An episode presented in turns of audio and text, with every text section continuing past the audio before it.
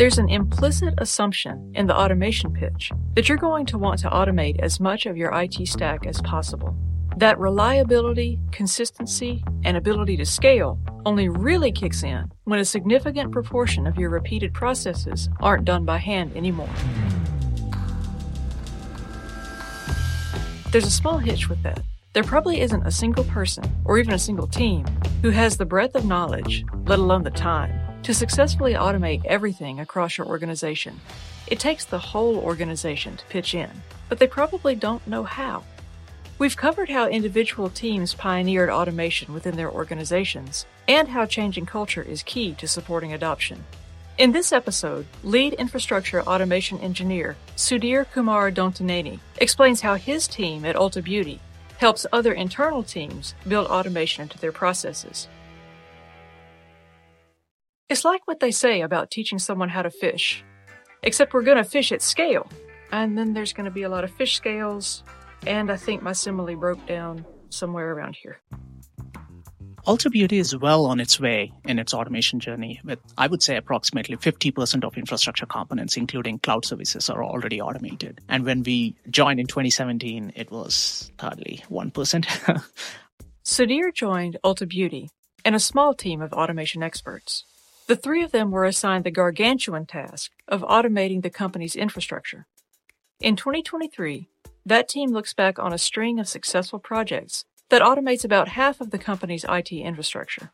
And the size of that team today, it's still three people. How did they get that done? Well, they didn't do it alone. In fact, they're not even the ones who did most of the work. They guided other teams through the process of automating. You have an issue, you don't know where to go, you come to us a center of excellence team which will help you to drive your automation within yourself. We will provide you the best practices.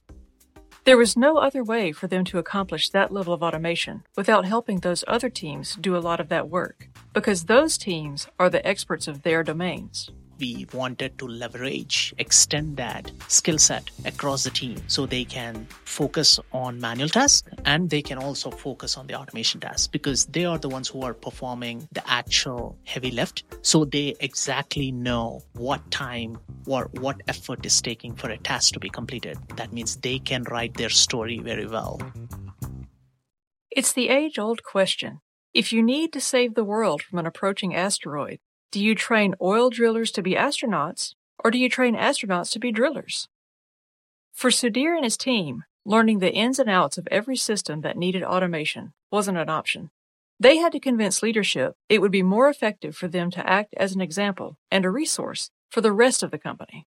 Our strategy around changing the company's culture, where we started as a team and then where we are today, is by going to the leadership and getting leadership buy-in. Our leaders demonstrated support for automation initiatives and highlighted their importance, and which actually sent a clear message to the rest of the organization.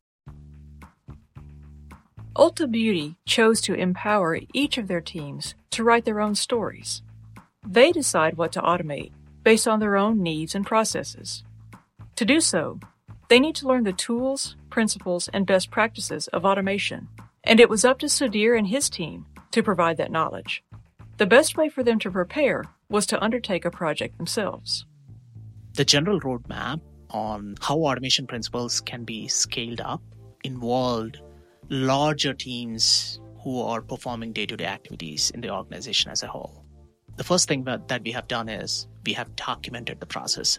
We started to document the success achieved, like within the small team, and we highlighted the benefits, the efficiency gains, the improvements in the operational processes resulting in the automation. That document served as proof positive that adopting automation can help the infrastructure teams reach their goals. But it also became the roadmap for everyone to follow, and follow they did. Whatever the success we have achieved through automation actually built more awareness and enthusiasm among all of our employees over the following years. Those projects became a reinforcing mechanism that spread. So we have created a success story and benefits of automation with other team members and departments. We presented that information to these team members in the team meetings, town halls, and even internal communications, one on one communications to generate interest and curiosity. And then that's when we started the education and training. That education and training became available for a large chunk of the company. Even employees without technical skills could learn about the principles and best practices of automation. We have organized cross functional workshops, webinars, and forums where teams can share their automation experiences, challenges, and successes. This encouraged collaboration and facilitated uh, the exchange of the best practices within the organization itself with their own learnings, with their own issues, with their own best practices. Anyone could become a key player in the automation effort. They could help each other set up, troubleshoot, and maintain automation systems. Because remember, Sudheer's team remains quite small. This actually helped the bridge the knowledge gap and actually empowered all the employees to adopt automation practices. And then what we have done is we have identified champions. We have identified individuals or teams. Sometimes even we did the teams where different departments who are like very enthusiastic about automation are willing to champion its adoption. While there's plenty to celebrate about the power of automation being implemented to create efficiency, there are potential pitfalls along the way. When we come back, Sudheer and his team light the way so others know what to look out for and when to ask for help.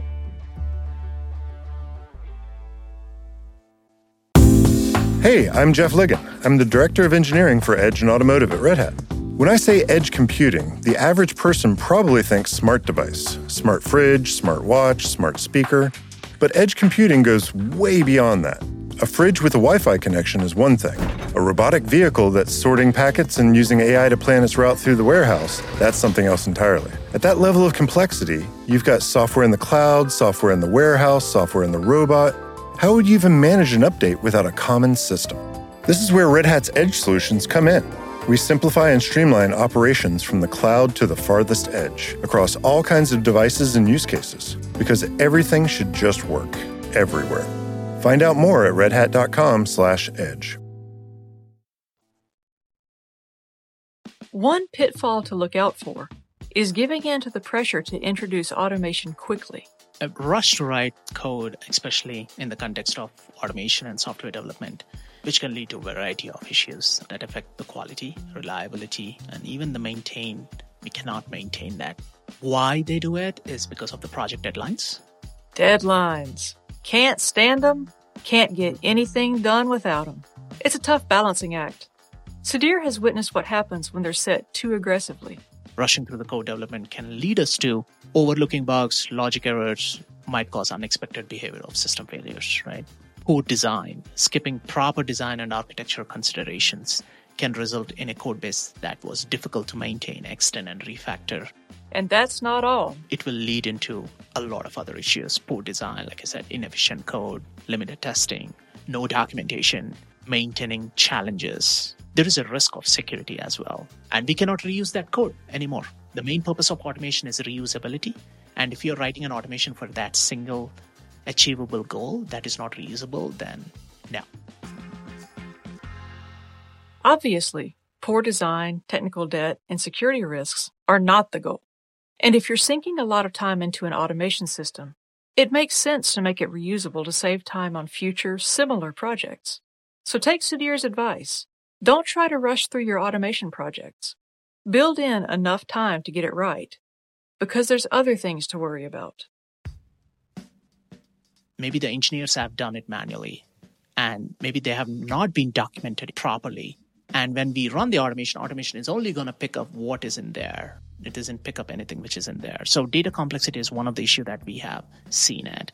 And uh, legacy systems integration with older legacy systems might prove more challenging than anticipated due to outdated protocols or limited documentation or compatibility issues. We have dependencies that we came up through. There were unidentified dependencies between applications and databases and components that led to disruptions during migration. Data complexity, unidentified dependencies, compatibility issues. Automation processes have a lot of moving parts. While there's room for reusability, each project is unique, and that underscores the ever present need to get things right. Security concerns. We have there was a security vulnerability that was exposed during migration, and we had to follow additional security measures and modifications for rewriting those. It's all a lot to wrap your head around, and it's hard to take a step back, take time, and take a scaled out view of what you're building when you're hurrying to get it done. It's especially useful if, in that time of reflection, you can identify where else the automation could be used. A lot of teams, when they automate their stuff, they write their custom code.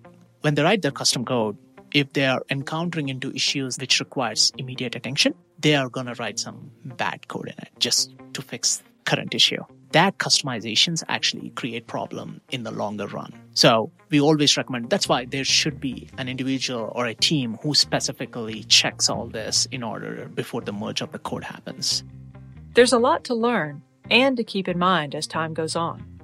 And it's worth the effort for teams to learn all of these best practices. Because as we mentioned at the top of the show, there's an assumption that automation will be applied to a large percentage of the IT stack. I would say like automation is not a one time project, but an ongoing journey. Regular evaluation, adaptation, and learning are crucial to harness its full potential.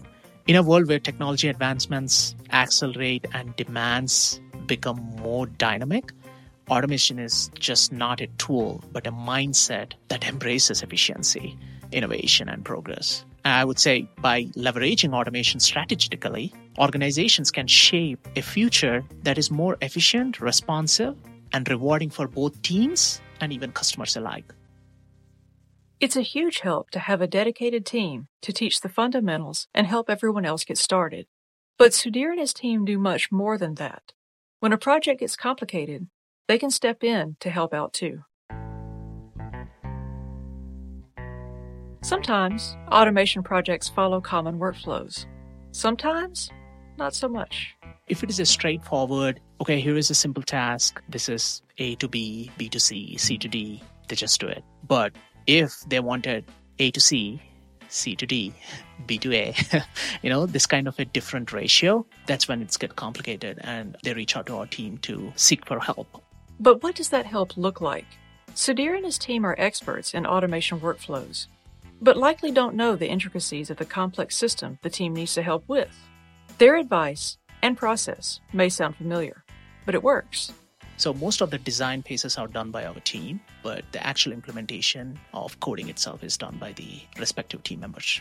We started small. We encouraged other teams to start small with their automation initiatives. Identify simple, just start with a simple automation, repetitive tasks that can be easily automated and have an immediate impact. Starting with small wins builds confidence and demonstrates the value of that automation.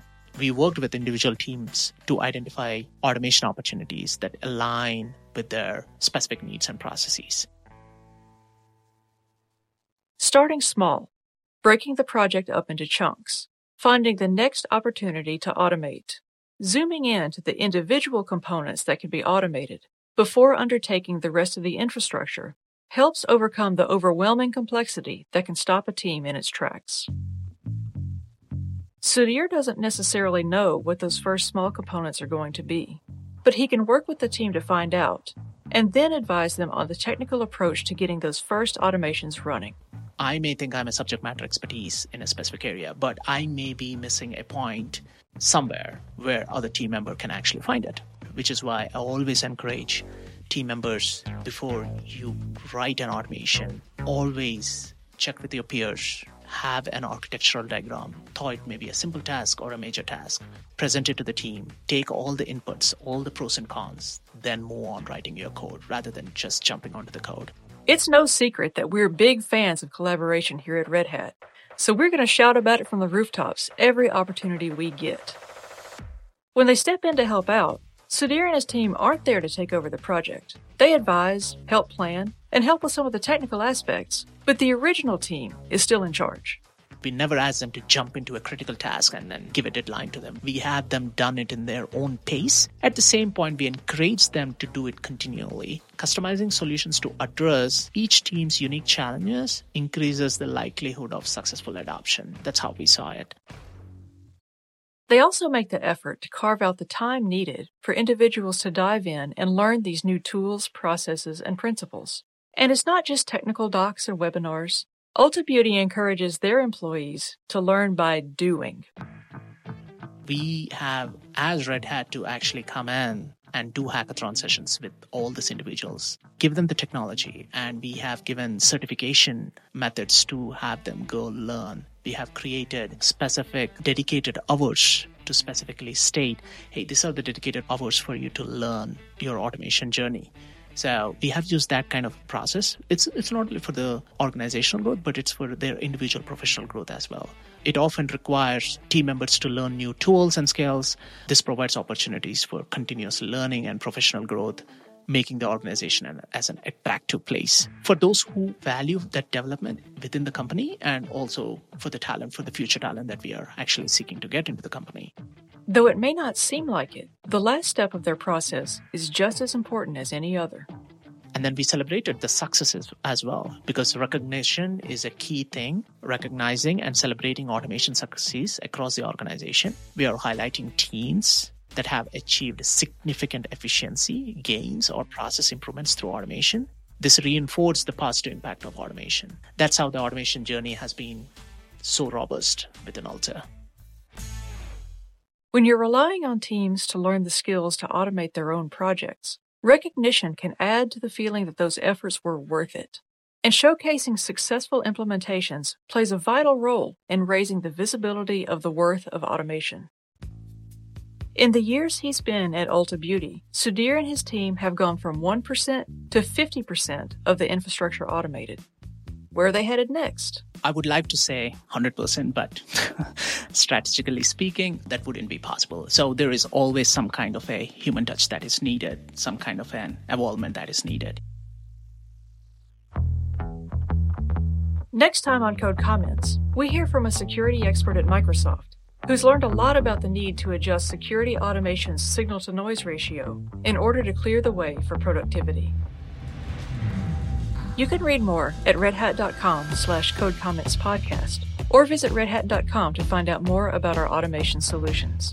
Many thanks to Sudheer Kumar Donthineni for being our guest, and thank you for joining us. This episode was produced by Johan Philippine, Kim Huang, Caroline Craighead, and Brent Simoneaux. Our audio engineer is Elizabeth Hart. The audio team includes Lee Day, Stephanie Wonderlick, Mike Esser, Nick Burns, Aaron Williamson, Karen King, Jared Oates, Rachel Ertel, Carrie De Silva, Mira Cyril, Ocean Matthews, Paige Stroud, Alex Traboulsi, and Victoria Lawton. I'm Jamie Parker, and this has been Code Comments, an original podcast from Red Hat.